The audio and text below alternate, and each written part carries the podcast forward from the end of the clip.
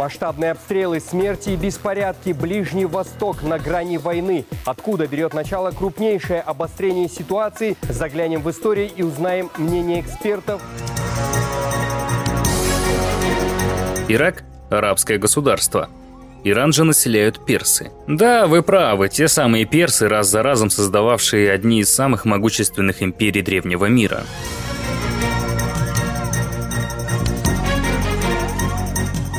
Wall Street Journal пишет о том, что бывшие союзники США на Ближнем Востоке отворачиваются от них в связи с провальной политикой Байдена в регионе. Убедитесь, что у вас достаточно крема от солнца. Мы отправляемся в жаркие страны. И, как всегда, обо всем по порядку.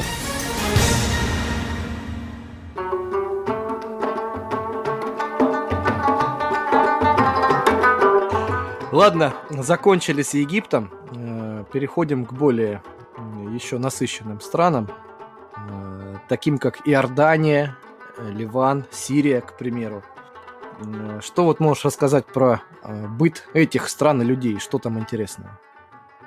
Ну, разные страны арабского мира во многом похожи между собой. Есть, конечно, определенные различия, но, тем не менее, какие-то схожие моменты тоже имеются. В Египте я просто провела больше всего времени, нахваталась там разных диалектизмов, поэтому многие думали, что я из Египта, ну, в том плане, что я там замужем за египтянином, работаю в Египте, учусь в Египте, потому Ну- что мой арабский, так сказать, изначально носил египетский оттенок. А, даже так. Неумышленно, да? Да, потому что там очень много разных диалектов. Они не женятся на египтянке, потому что это нахер нужно. Ну вот, э, кстати, Ливан и Ливия это разные страны, да? Да, это разные страны. Ливия это то, где сейчас война началась гражданская. За время после смерти Каддафи страна прошла через несколько этапов. Сначала ситуация была хорошей, но затем начала постепенно ухудшаться. ВВП страны в расчете на душу населения сократился более чем в два раза. Инфраструктура разрушена. Из-за долгого периода двоевластия Ливия стала основным перевалочным пунктом для беженцев из Африки, стремящихся попасть в Европу. Ливан Продолжается, да. Продолжается, да? да. Ливан очень коррумпированная страна. Забудьте законы, законов в Ливане нету, связи, деньги рулят. Сирия то же самое примерно, непонятное, да? Ну да. Сейчас правительственные силы контролируют почти 65% всей территории. Сирийские демократические силы – 25%, другие повстанческие группы – 10%, и боевики, запрещенные в России ИГИЛ – 1%. Вот, мне больше интересен Афганистан. Вот кто не знает, друзья, переходите в сообщество Марии в ВКонтакте Первый Ближневосточный и в другие ее сообщества и профили. Э, Там очень много про это все есть. Здесь могла бы быть ваша реклама. Э, Очень смешных комментариев и прочего. Вот мне интересно, Афганистан, как э, расскажи впечатление об этой стране и почему это стало предметом для написания книги. Я в Афганистане была несколько раз. Первый раз он был еще до талибов. Остальные разы были уже при талибах. Американский Афганистан, так скажем, да? Ну, первый раз, да. А вот а, условно американский Афганистан, авто- остальные уже не особо.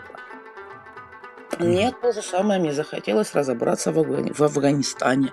Мне захотелось разобраться, что это за страна, почему на протяжении истории у нее все так хронически плохо. Какие перспективы у нее есть на данный момент и в каком состоянии она находится прямо сейчас. Книжку свою про Афганистан я дописывала уже в Кабуле. Злая вьюга задула в лица детям Кабула. М, даже так. Да, Надеюсь, не ручкой на пергаменте. Да нет, конечно, обычно на ноуте. Ну что такое Афганистан? Вот мое первое, самое первое утро в Кабуле я просыпаюсь от того, что у меня под окнами гостиницы взрывается автомобиль. Ярик! Ярик, пи***ц.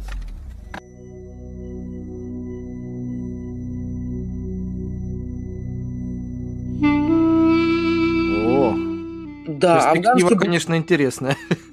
Афганский будильник, да. Доброе утро. Так, ты подходишь к окну, а там, ну, просто взорвался автомобиль, да? Ну да, просто за окном что-то очень сильно бахнуло. Вот. Я уже наученная опытом, понимаю, что если у тебя за окнами бахает, то э, к окну подходить и смотреть, а что там, не надо, если что. Вот, поэтому я просто автоматически с кровати падаю на пол, прижимаюсь к полу и лежу. Все лежу и лежу, и на солнышко гляжу. Это техника безопасности обычная, да? Ну да. Ну понятно, Потому осколки различные и так далее. Да, потому что у меня окна даже не заклеены были, и, соответственно, я не знала, что там происходит. Потом, когда я там лежу, наверное, минут 15-20, торопиться в таких случаях нельзя. Я слышу, что больше там ничего не происходит, но только какие-то там крики, вопли, там сигнализацию соседних машин работают. Но ни взрывов, ни выстрелов нет. Только Просто- после этого я осторожно подползаю к окну прямо по полу, в прямом смысле слова. Нифига себе. Осторожно, осторожно выглядываю и вижу, что да, машина, которая была припаркована под отелем, полыхает, вокруг люди бегают, но продолжения банкета нет. О, Господи. То есть это одно из главных правил в технике безопасности. Если что-то где-то рвануло, долбануло, жахнуло и так далее, не надо туда бежать с, с квадратными глазами, с открытым ртом и с телефончиком, чтобы все это снять. Наоборот, надо от этого места подальше. Ну, если хочешь жить. То есть в Афганистане на каждом шагу может подстерегать опасность, даже когда ты не знаешь этого. Ну, глобально в любой стране на каждом шагу может подстерегать опасность. Просто в Афганистане процент повыше. То есть стрельба на улицах это в порядке вещей. Да, это бывает и достаточно часто. Это, кстати, и на Ближнем Востоке бывает. То есть я помню, как я в ливанском Триполи, то есть есть, есть Ливан и есть Ливия. Ливия, да. Есть э, Триполи в Ливии и есть Триполи в Ливане. А, даже так. Да, даже так. То есть Я это не как Ирак и Иран, да, это два разных города. Тут и два разных города, и тут два Две разных страны. двух разных странах, да.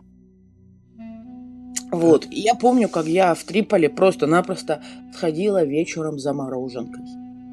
В ливанском Триполи. А там же вкусная мороженка. Там вкусное мороженое, на Ближнем Востоке оно вообще вкусное.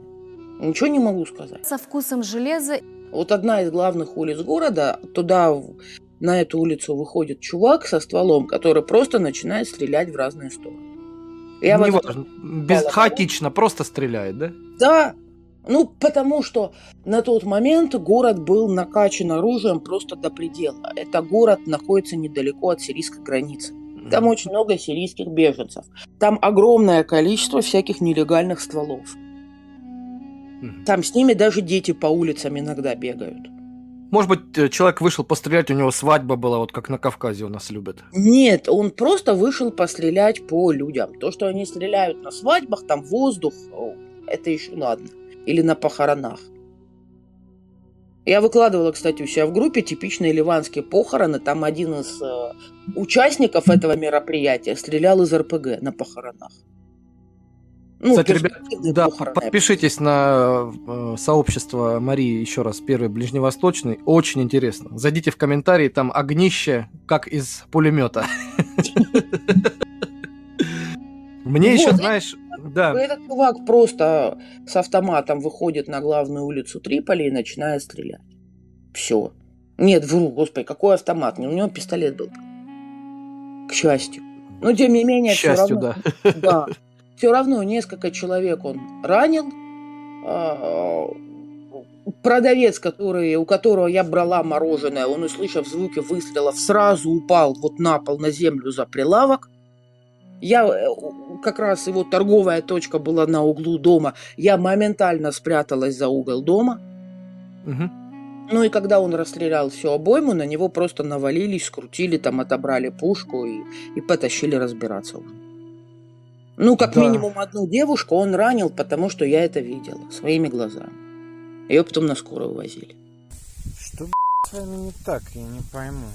Э, Вот переходя, так скажем, к следующей стране, которая мне, безусловно, и всем вам интересна. Все в детстве уже вернемся опять к Аладдину и попугая Яго, м, городу Багдаду, э, где прекрасная арабская ночь, но не в наши дни, так скажем, да? Посмотри, какое небо, блядь! Багдад! А, Вот расскажи мне, говорят, что в Ираке какое-то негативное отношение к темнокожим людям. Что-то я не понял, ты на меня нигером сказал?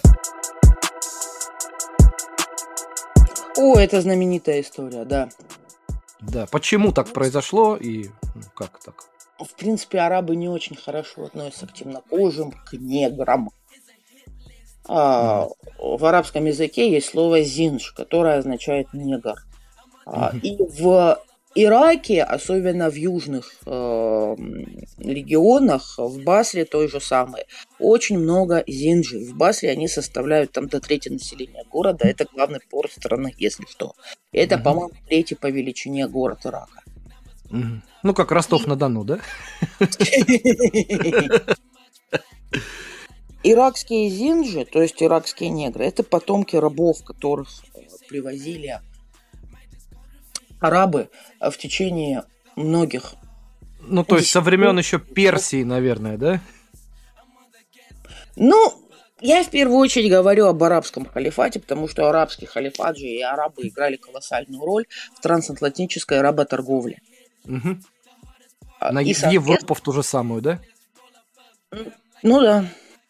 И, соответственно, они привозили определенное количество рабов и в Месопотамию. Мгм. Э, Эти рабы сохранили свой изначальный, так сказать, цвет кожи, потому что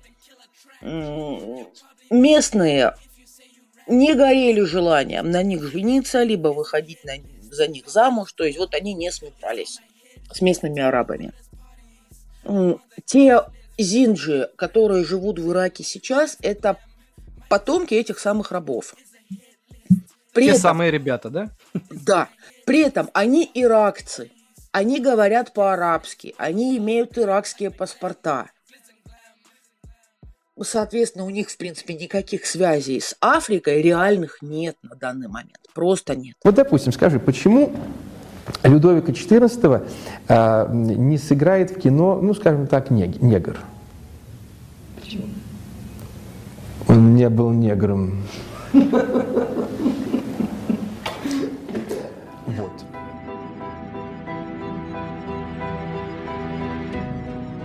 Но, тем не менее, иракцы, мягко говоря, недолюбливают. Они с ними не просто браки не спешат заключать.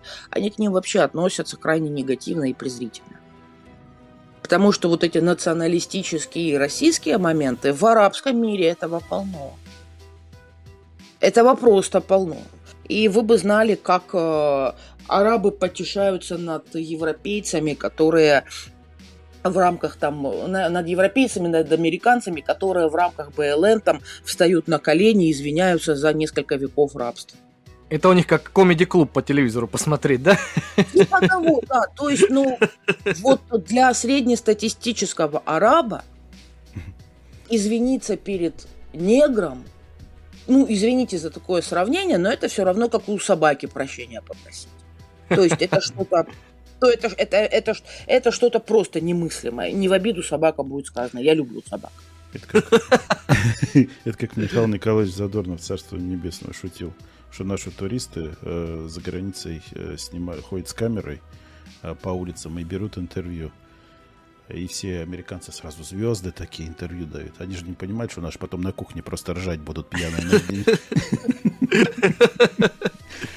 Ну, чтобы вы понимали, насколько зинджи недолюбливают в Ираке. А, Им не предлагают нормальную работу, их не берут, соответственно, на нормальную оплачиваемую работу. Они живут в каких-то жутких глиняных халупах, которые там смывает каждый второй дождь. Они зарабатывают непонятно чем, они побираются. У них никогда не было своего представителя не только на государственном, но даже на муниципальном уровне. Один активист из числа иракских зинджи пытался создать политическую партию, там, либо какое-то общественное объединение для защиты их прав. Все это кончилось тем, что его забили насмерть в центре Басры. Полиция стояла рядом и смотрела. Да, кстати, ребят, э, вот э, не, не проходя мимо темы апокалипсис сегодня, э, когда недавно по телевизору, может, все видели в новостях, в Ираке были беспорядки, Мария совершенно случайно оказалась в каком-то публичном заведении, ресторанном или кофейном, и комментировала для канала РБК все, что происходит вокруг. Да не, вот. не, не случайно. Если я видел, она накрашенная была, она ждала этого интервью. Итак, звонят с РБК и говорят, так, что там, через 10 минут начнется война. Окей, готовы? Готовы.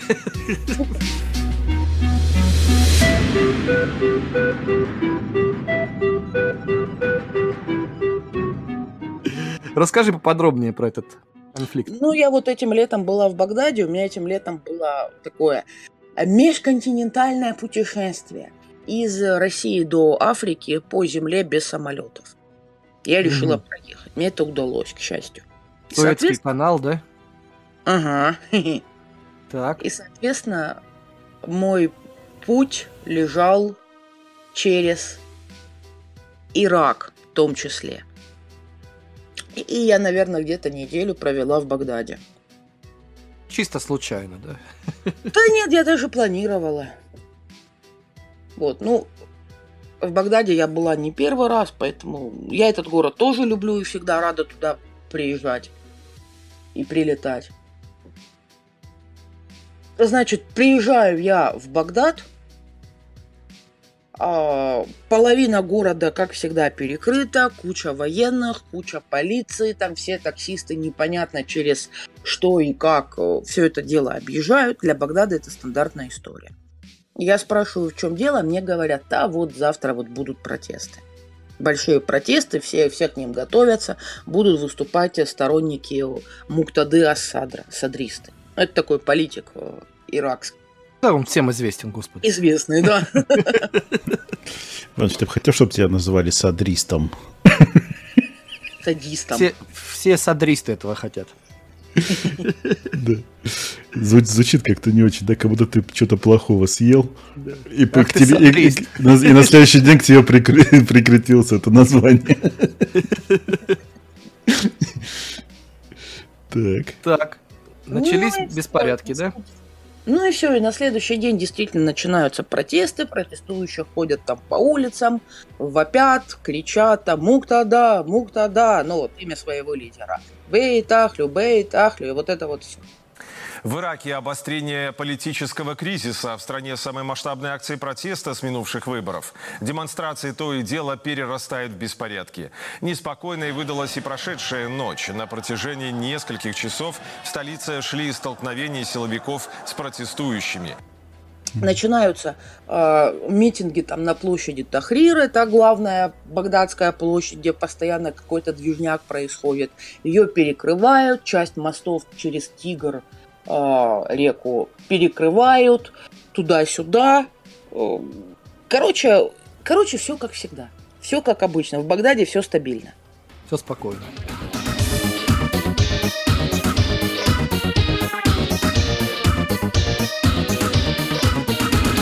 Ну да. Потом протестующие начинают пытаться проникнуть в зеленую зону. Это особо охраняемая часть Багдада, э, отделенная забором от остального города. Там как раз-таки находятся вот э, мечи Кадисии, которые Саддам построил. Угу. Знак победы, так называемая, над Ираном. Там находятся государственные учреждения, там находится американское посольство – короче говоря, вот в эту зону зеленую просто так не пройдешь, нужен специальный пропуск и так далее. Но, тем не менее, садристы начинают ломать забор, вот, и, соответственно, пытаться туда проникнуть. В результате забор им все-таки удается сломать, они там выдергивают одну бетонную плиту из этого забора, валят ее и проникают в здание иракского парламента. А,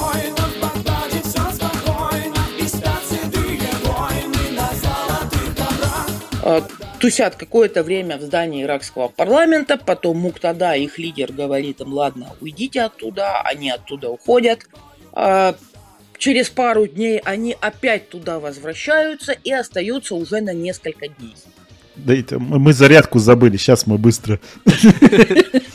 И ты решила сходить туда, посмотреть, а что же там происходит, да? Да, я сижу спокойно в своей любимой кальянной, э, читаю там иракские соцсети, наблюдаю за всем этим. Это все происходит не так уже далеко от меня. И при этом как бы город живет, все нормально. Никакого апокалипсиса там в нашем понимании ну, не происходит.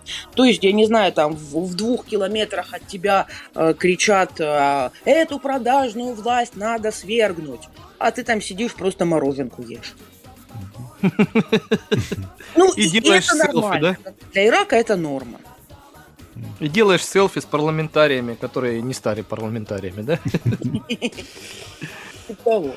Вот, и, соответственно, я сижу, я сижу, читаю все это дело, мне параллельно там подписчики пишут, э, а когда будут фотки из иракского парламента?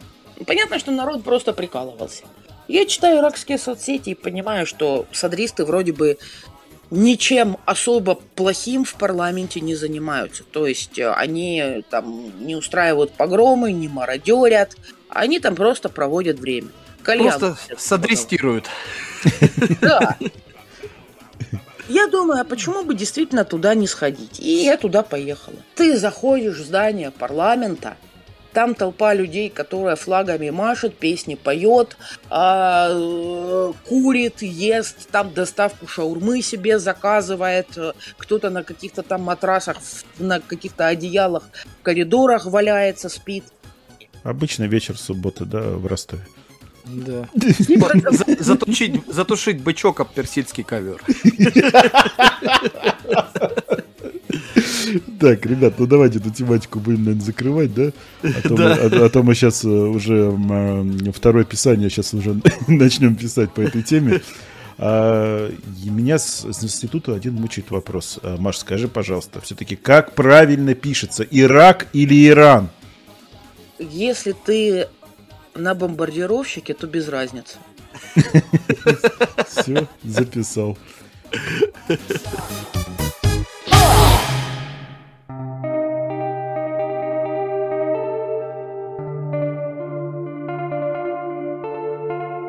Мария, вот интересный вопрос. Олег увидел, что ты давала интервью российской газете. Опять же на том же, э, в, со- в том же сообществе ВКонтакте. Расскажи поподробнее, как это произошло и вообще. Ну, есть у меня сообщество ВКонтакте и паблик э, в Телеграм, канал в Телеграм, который называется «Первый Ближневосточный», первый и второй. Соответственно, Я там выкладываю э, то, что мне кажется интересным относительно Ближнего Востока. Э, Веду я э, сообщество ВК около четырех лет, наверное. Ну и, соответственно, оно растет, оно развивается, что лично меня очень радует.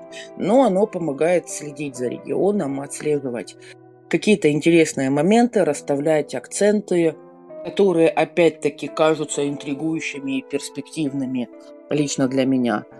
А, Выкладывать туда там отрывки. Ты считаешь, ты считаешь себя публицистом? У тебя в трудовой есть такое записи?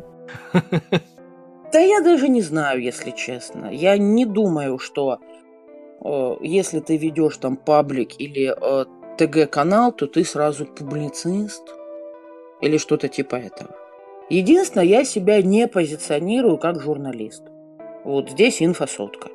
Ну, да, это разные вещи немножко. Ну, э, расскажи о своем достижении. У тебя э, что-то было с российской газетой связанное, э, значит, э, статья, да? Да, о тебе? интересно. Расскажи, пожалуйста, про это. Да, просто когда я была в Ираке, со мной связались сотрудники российской газеты и попросили дать экспертное мнение э, по Ираку. Потому что тогда в наших СМИ э, говорилось о том, что страна на грани гражданской войны. И, а если Ирак на грани гражданской войны, значит скоро может запы- запылать и весь Ближний Восток. А я сидела банально в этот момент в Багдаде и понимала, что все эти там выступления это просто местная развлекушечка. Ну, а прямо сейчас мы, собственно, с экспертом и будем разговаривать. Да, к нам подключается Мария Кичева, востоковед, автор книг по истории и политике Ближнего Востока. Находится Мария сейчас в Багдаде. Мария, здравствуйте. Добрый вечер. Какая обстановка в столице Ирака? Хм, вы не поверите, но все стабильно. Да. Мне было интересно, на самом деле, по прошествии там такого количества лет после окончания универа, вау, российская газета хочет от меня экспертное заключение, круто. То есть, ну я к этому так отнеслась. Я бы тоже так отнесся. Ну, вот, Жень, прикинь, Иванович, мы сидим, да, ничего не делаем, нам звонок. Mm. Вот, а прокомментируйте ту ситуацию, когда э, э, девочка поехала в Америку, ее там менты крутили э, за то, что она ножницы украла. Привет, нашей Юле передаем. Да, привет. Ваше экспертное мнение на этот счет, да? Прикинь, как бы мы, как бы мы гордились, да, когда статья на следующий день вышла. Ну, конечно, это приятно. Да.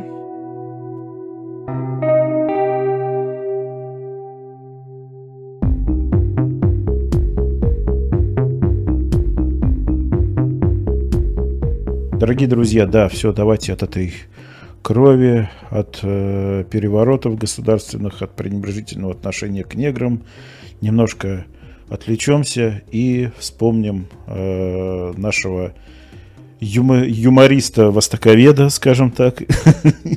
Царство ему небесное. Видного да, политика. Видного политика, царство ему небесное. Все-таки хороший он человек. Не, вот, не, неохота вот э, над ним э, как-то, да, плохое что-то говорить об этой личности. Хотя, наверное... Знаешь, я, я даже вот скажу больше, э, отвлечась немножко, отвлекаясь от тематики, я был недавно на Новодевичьем кладбище, там, где он похоронен, угу. и не, несмотря на то, что там есть Лужков, Ельцин, многие культурные деятели, поэты, певцы, певицы, у его могилы больше всего людей. Да, да. Наш востоковед, великолепный коллега э, нашей э, сегодняшней да, Марии, а, Владимир Вольфович Жириновский. Что вы сделаете в первую очередь? В первую очередь, в первую очередь, подниму Россию с колен. А во вторую? А во вторую поставлю ее на четвереньки. Понял, подонок? На, привыкай, я пошел. Меня ждут женщины России. Мария, как тебе его э, высказывание по Ближнему Востоку? И по Дальнему? Экспертную оценку свою дай. Представь, что мы журналисты из э, российской газеты 2. Ну, Владимир Вольфович на самом деле говорил достаточно много интересных вещей. То есть у меня есть, грубо говоря, на карандаше несколько моментов, за которыми я слежу, и которые, ну, мне просто интересно понять, это все сбудется или нет, и, а если да, то в какие сроки. Давай, да. давай вместе вот этот интерактив окунемся, расскажи, что это за моменты такие. Ну, например, он предсказывал, что Турция развалится. Угу. Не полностью, естественно, что что-то там все равно от Турции останется, но тем не менее она там потеряет многие земли. То есть он имел представление о каких-то политических силах, которые могут двигать э, вот эти все моменты, да? Ну, я просто думаю, что он имел представление не только об этом, но еще и об исторических процессах. Угу. То есть я не говорю, что все его, все его там, мнения, заключения и так далее, это вот прямо инфосотка, это обязательно все будет.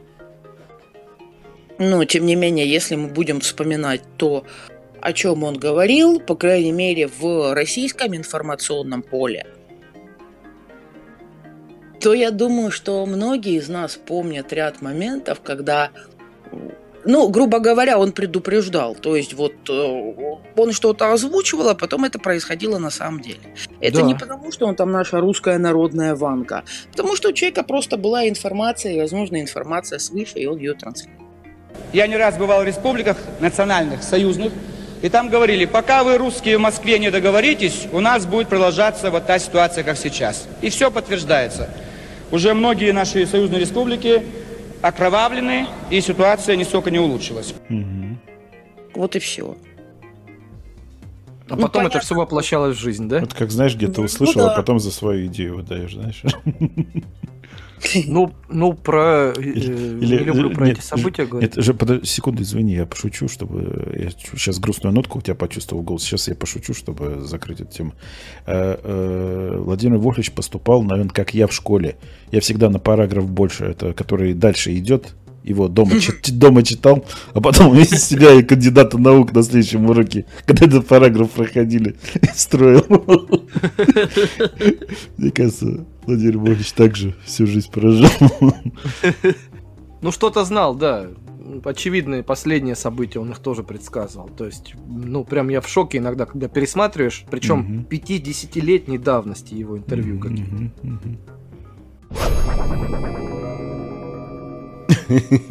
Иваныч тут немножко лишку махнул. Э, навряд ли в 26 лет у Жириновского брали интервью по политической обстановке. Ну, еще, Ну, ведь смотрите, но, но, для на- каждого надо- из надо- нас ребят, надо понимать, что история циклична. Просто еще и циклы разные бывают, да? Мгм. Поэтому предсказать что-то не так и сложно, наверное. Да. Ну и смотрите, для каждого из нас, почему у нас такая грустинка проскользнула? Потому что для каждого из нас, по-моему, Жириновский был всегда. Да. Все с детства и до Да. отрочества, да?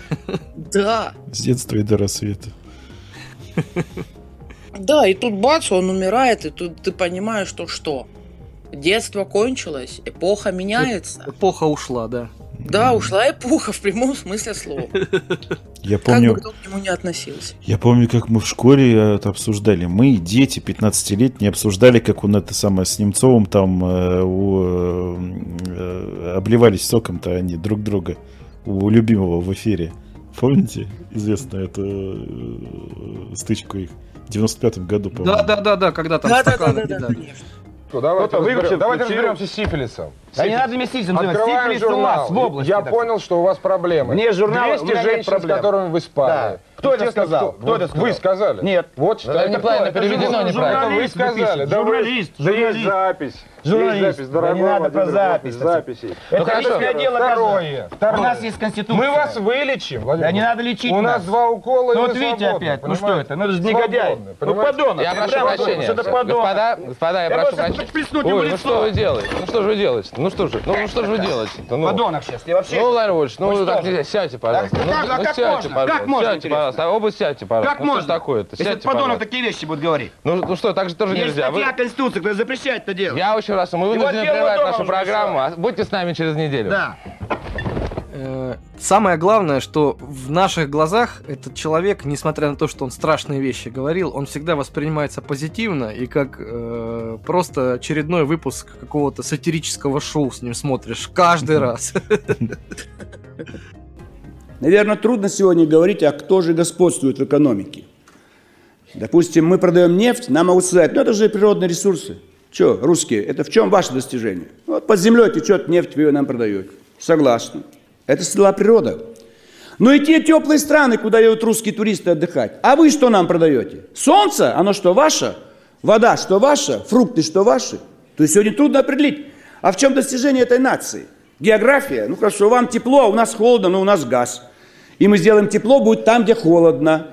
Вот Европа сегодня боится, а вдруг замерзнут они. Ливийская нефть кончается, еще где-то переворот, еще где-то что-то замерзнет, и Европа окажется в тяжелом положении. Поэтому трудно определить. И ни в коем случае нельзя говорить, что какая-то нация должна господствовать, потому что у нее нефть, или солнце, или машины. Ну что толку от машин? Вот, допустим, грузовики Volvo, MAN, Mercedes. Они застревают на дорогах Европы, Азии, Африки. А КАМАЗ прет через все дороги. Так что мы должны сказать, что КАМАЗ русский самый лучший грузовик? Нет, конечно. Ладно, все, достаточно скотины подонки.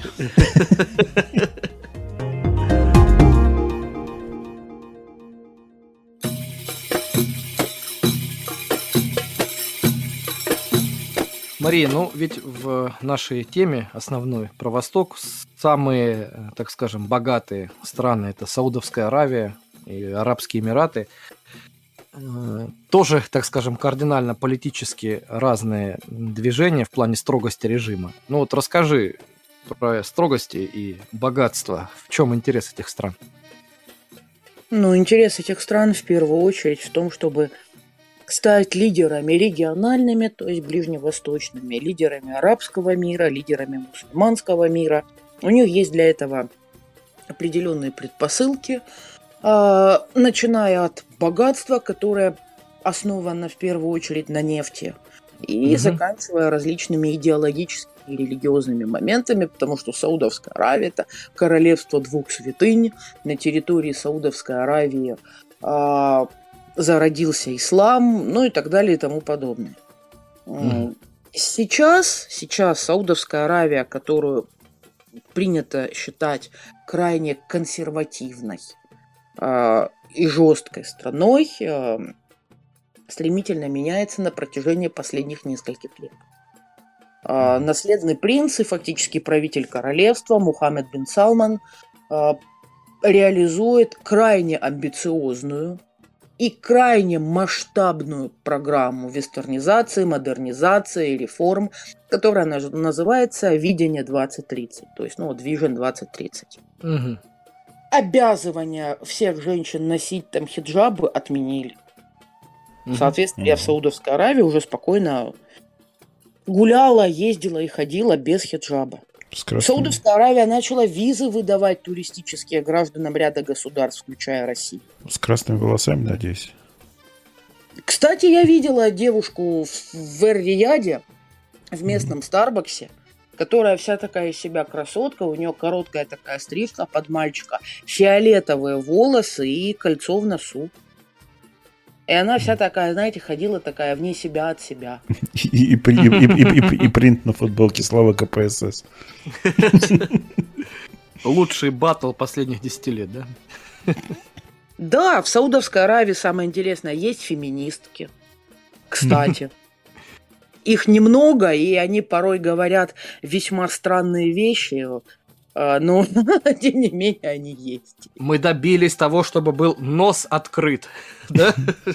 Мы добились того, что у, нас- что у одного мужчины может быть не 10 жен, а 9.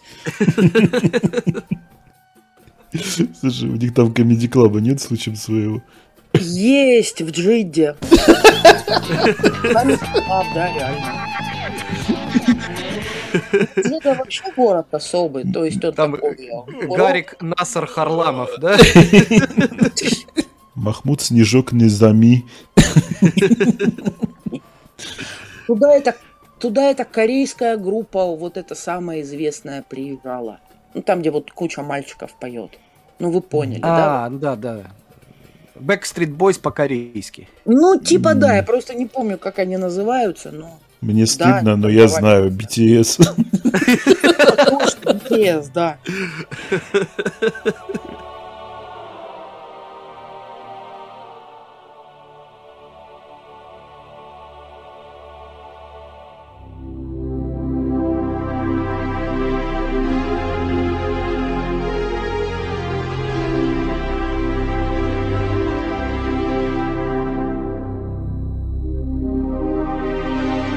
Маш, ну я уже тут затронул вскользь э, э, про публицистику. Э, я наслышан, что у тебя э, да, не одна, не две, э, и даже не три книги уже вышло, ты написала, да? Об этом поподробнее, пожалуйста. Надеюсь, они не, не букварь, не вторая, и не, не, не синяя, а какие-то очень интересные, наполненные смыслом. Да-да-да. Синий среди них нет. Пока. Так, ну, э, расскажи. Ну да, у меня на данный момент четыре книги вышло. Первая это как раз-таки Мекка, э, биография загадочного города. А, Вторая это Стамбул. Как неудивительно про Стамбул. Опять-таки про историю города. Третья это династии. О том, как устроена власть в современных арабских монархиях и откуда они вообще взялись. И четвертое это Афганистан. Первая научная история Афганистана. И что, Russian Reduction, да? Ну да. Прям никто никогда нигде на эту тематику так не глубоко не размышлял? Ой, да, конечно, нет. Там просто там подзаголовок книги, там это подлинная история страны легенды, там как-то так, поэтому я прикалываюсь, что первая научная история Афганистана.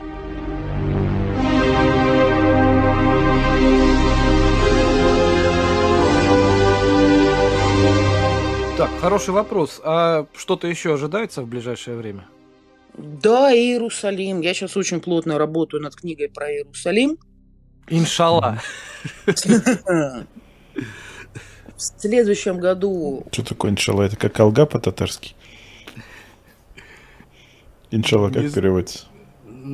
Дай бог, так говорится. Ну, типа да. Ну, и- иншалла выйдет книга пятая.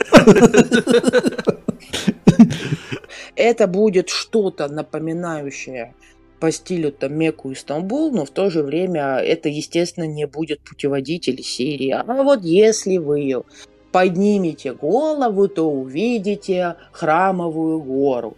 А если вы не поднимете, то вы ее не увидите. Ну, такой, такой, такой ранний Тарантино, да, получится. Документальный интерактив. Ну, содержательный синопсис такой. Да. А, э, Мария Вячеславовна. Просто Э, Мария. э, Просто Просто Мария, Мария, да. Кстати, вот так надо было выпуск назвать, да? А, Мы желаем тебе удачи в этом деле. Публицистика, Упорство. Писательство, да. Такого же железного характера, чтобы фотографироваться на фоне иракских беспорядков в парламенте. Наводить суету, да? Да. Помнишь, у нас был э, какой-то твой дружок в, в Клабхаусе, ко- который э, была фотография, где он там голый, книгами заваренный. Да, да, да, Вот да. это вот я желаю, чтобы столько же книг у тебя было, чтобы заварить какого-нибудь человека. Можно было ими.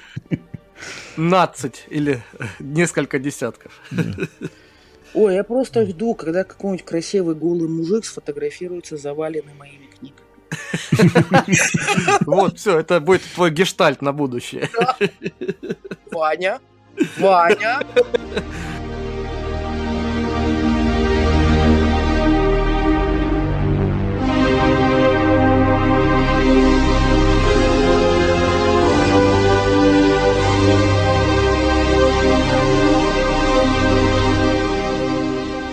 Маш, а, слушай, так э, у тебя какие-нибудь интересные, смешные истории были, э, курьезные, скажем так, с этой тематикой связанные? Я думаю, все-таки тема э, восточная, она в Европе и в России, наверное, все-таки воспринимается с опасением, скажем так, наверное, с каким-то от, от непонимания. Вот, надеюсь, твои книги помогут э, людям, э, какому-то количеству людей разобраться и понять, что э, не так страшен, как там это выражение? Чёрт, как чёрт, его как, малюют. как его малюют, да. Он гораздо страшнее. Да, гораздо страшнее. Были же такие истории с этим связаны, прикольные.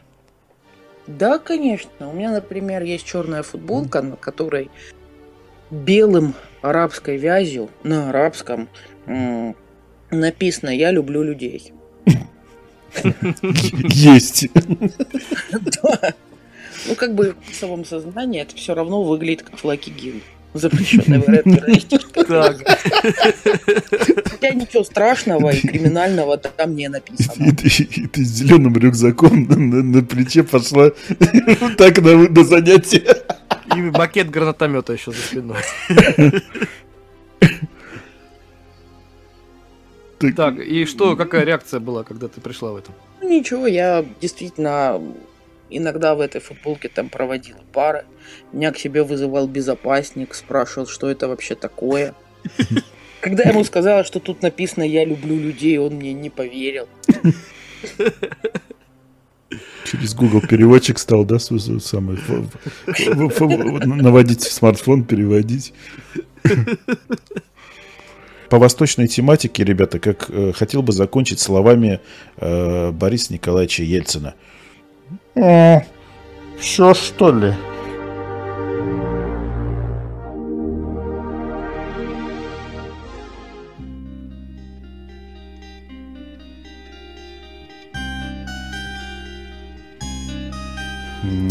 Слушайте, вот наконец-то мы закончили эту восточную тему. У меня мурашки по коже в некоторых местах были. Я чувствую, я так рад, что мы ее закончили. Прям- груз какой-то спал. Маш, как ты это, всем этим занимаешься? а? Это ведь очень тяжело, наверное. Ну, это в какой-то мере моя работа. По крайней мере, я к этому так отношусь. И если тебе интересно, то ты будешь этим заниматься, и ты будешь ездить на Ближний Восток.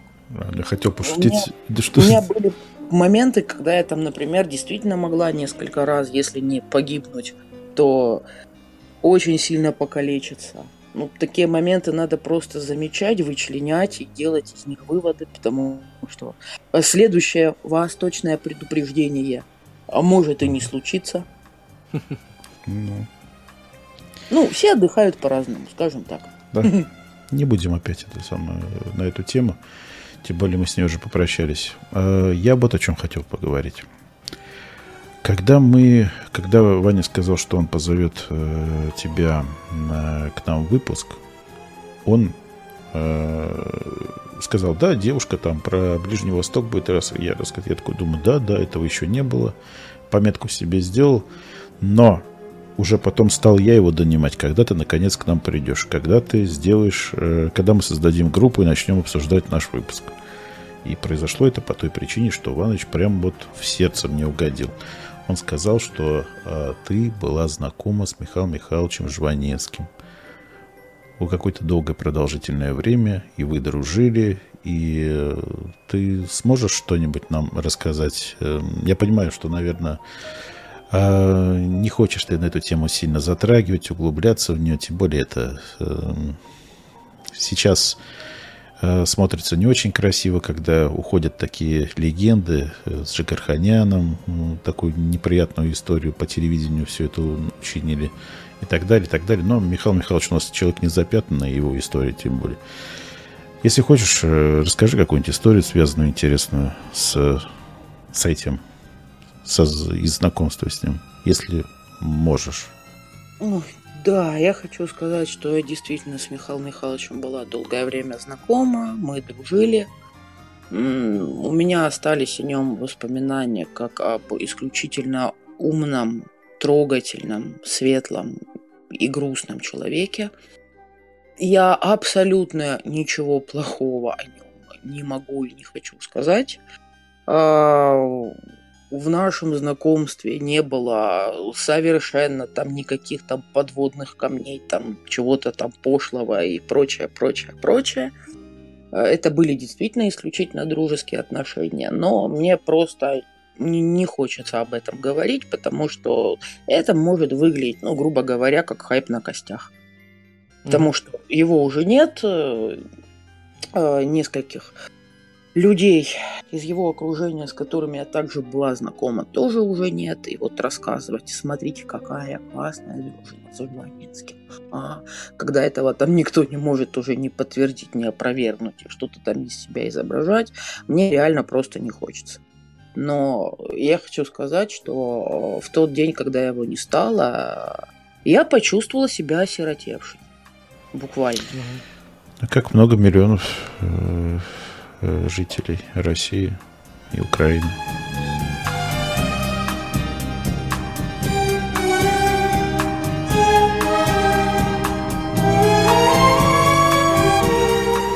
Ну, Ваня, я хочу сказать, что у нас очень, очень интеллигентный, серьезный гость. Безусловно. Да, очень, серьез, очень серьезный, интеллигентный гость. Это редкость сейчас. Это такие качества очень редкие в людях. Не знаю, э, если бы у меня такая история была, но я бы на не смог удержаться. Я бы обязательно что-нибудь рассказал. Спасибо.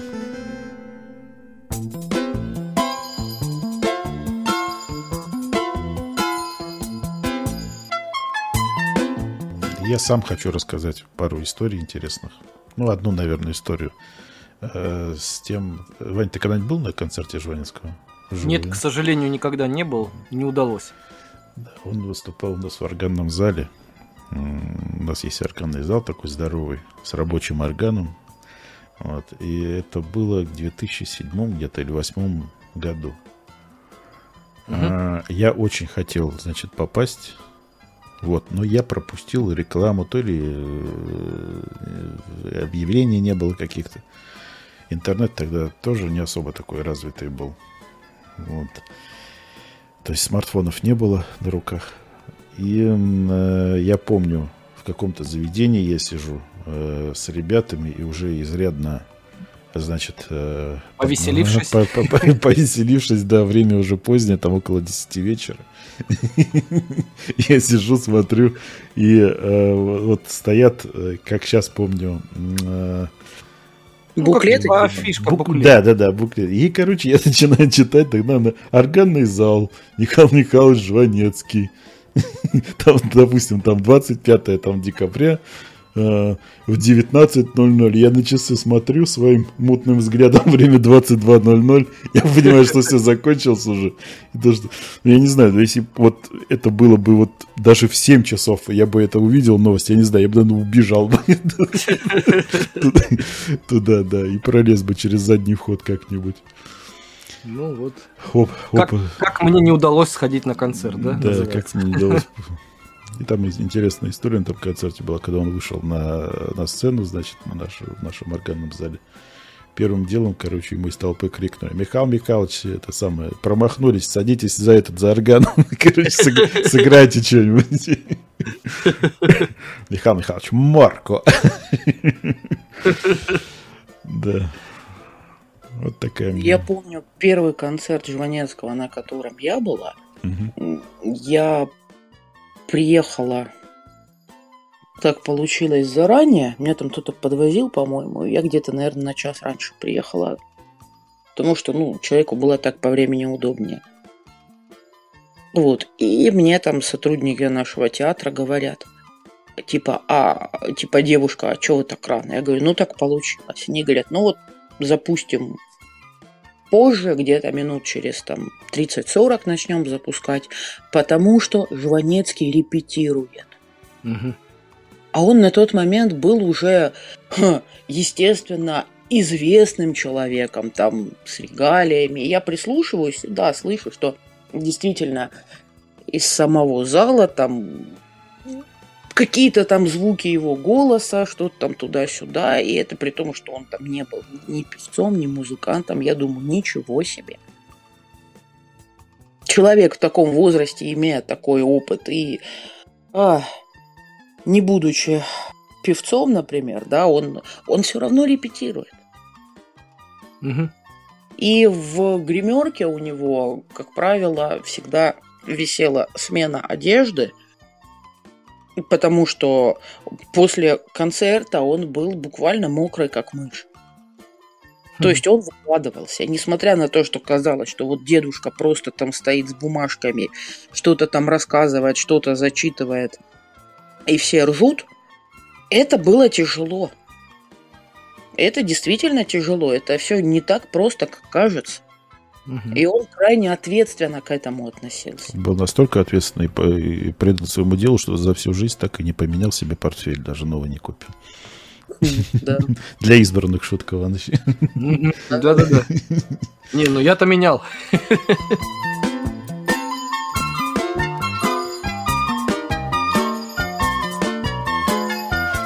Да. Маша, еще что-нибудь может? Уже третий час пошел. Да. Жажда. э, Баночку хочет кушать. Все понятно. Как маленький ребенок. Да. Пора кормить. Ваню пора кормить.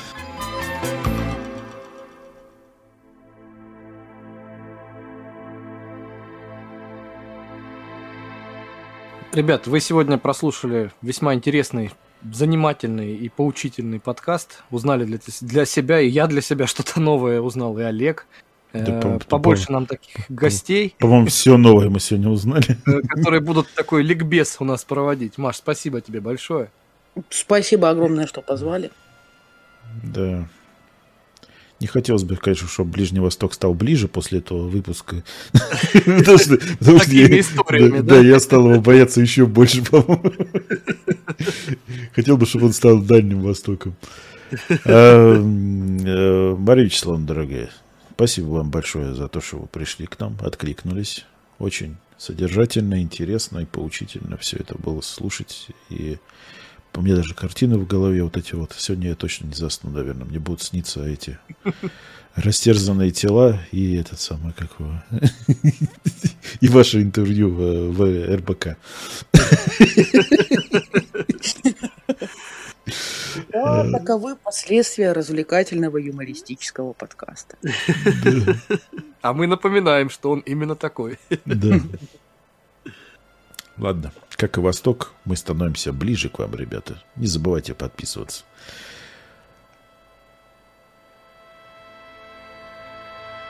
Ну все.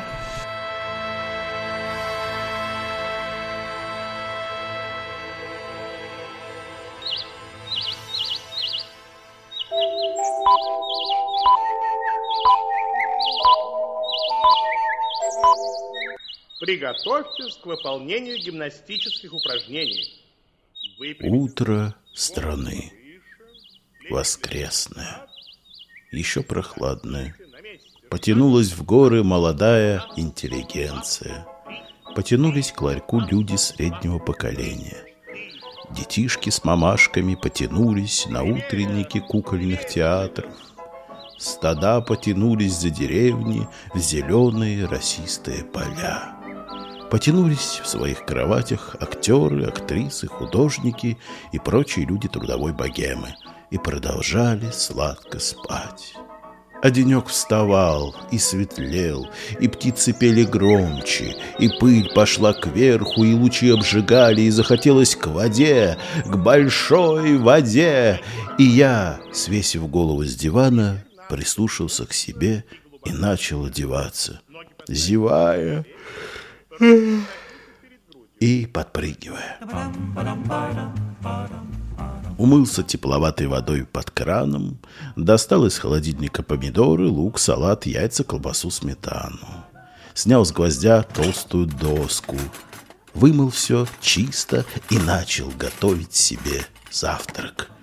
Помидоры резал частей на шесть и складывал горкой в хрустальную вазу. Нарезал перцу красного мясистого, нашинковал луку репчатого, нашинковал салату, нашинковал капусты, нашинковал моркови, нарезал огурчиков мелко-мелко, сложил все в вазу поверх помидор, густо посолил, залил все это постным маслом, окропил уксусом, чуть добавил майонезу и начал перемешивать деревянной ложкой.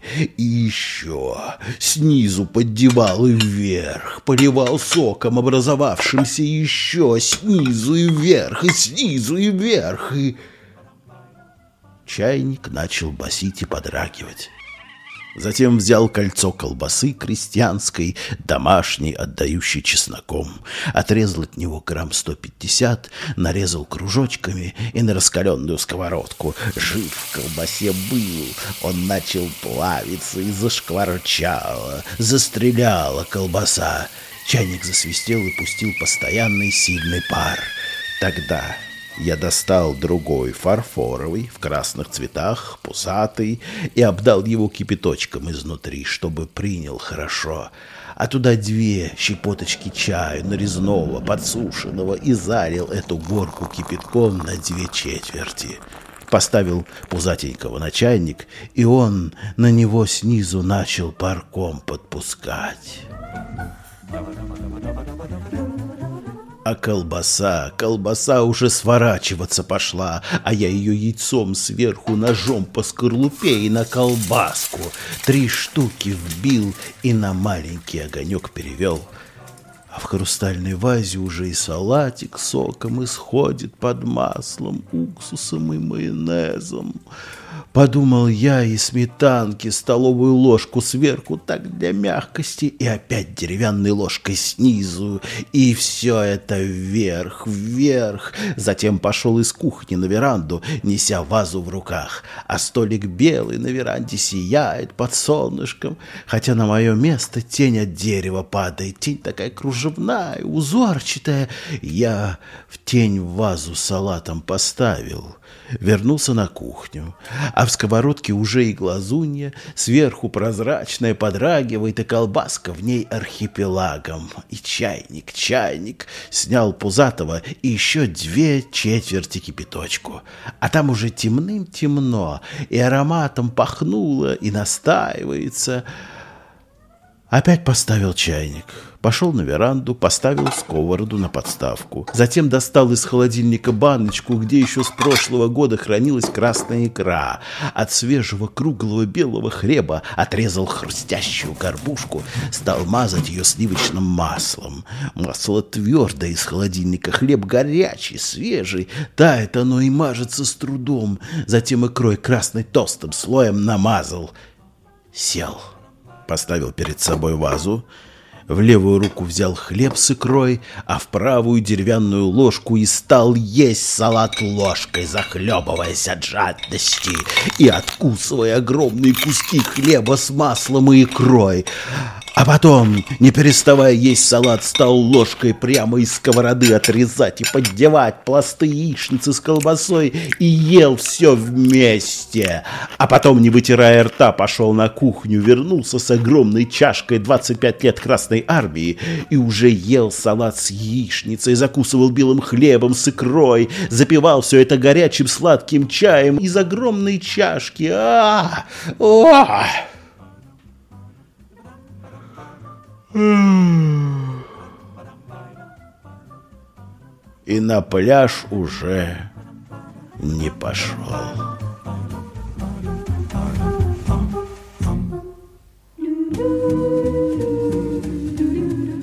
Остался дома.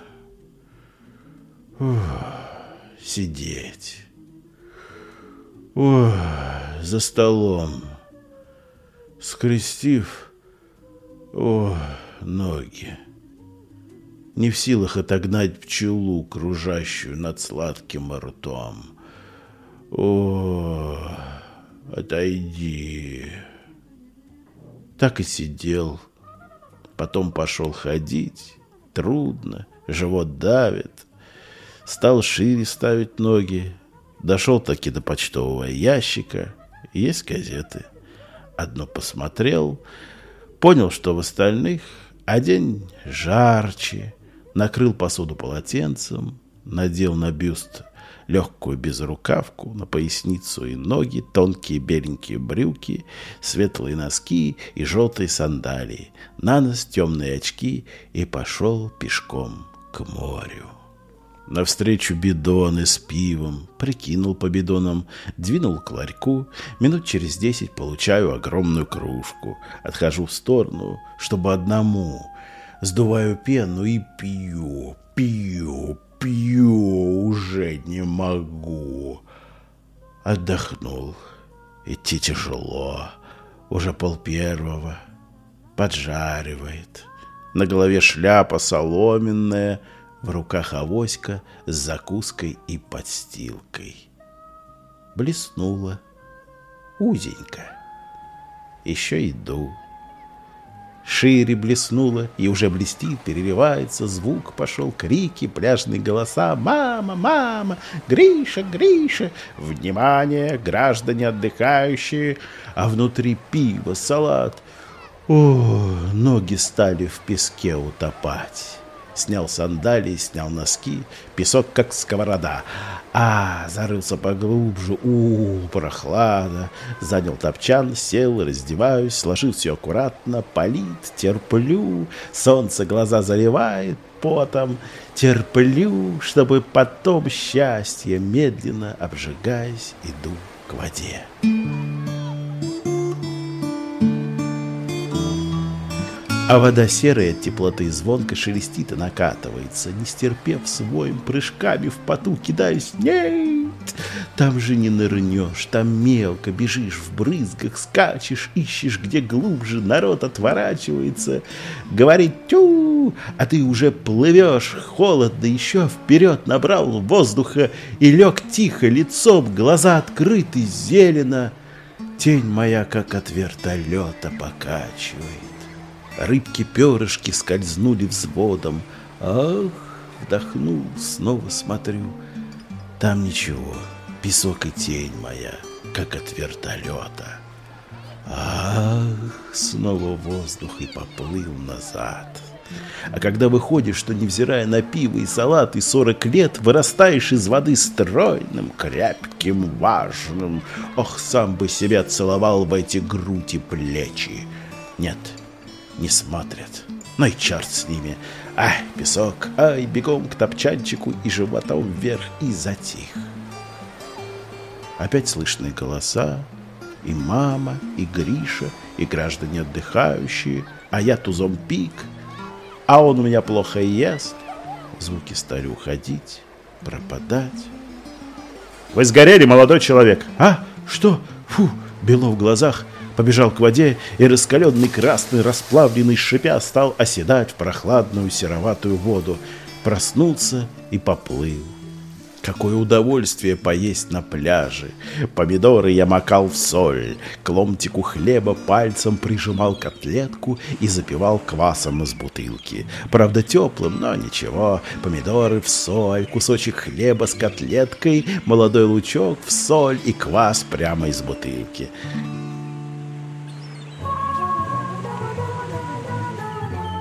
Какое мучение одеваться на пляже натягивать носки на песочные ноги, а песок хрустит и не стряхивается, и чувствуется.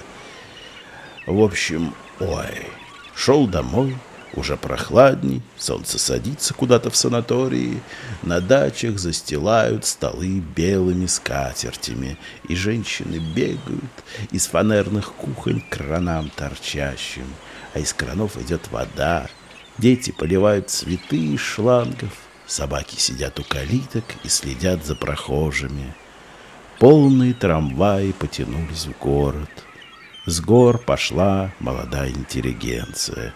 Очереди от киосков разошлись, стада вернулись в деревни, и медленно темнеет воскресный день.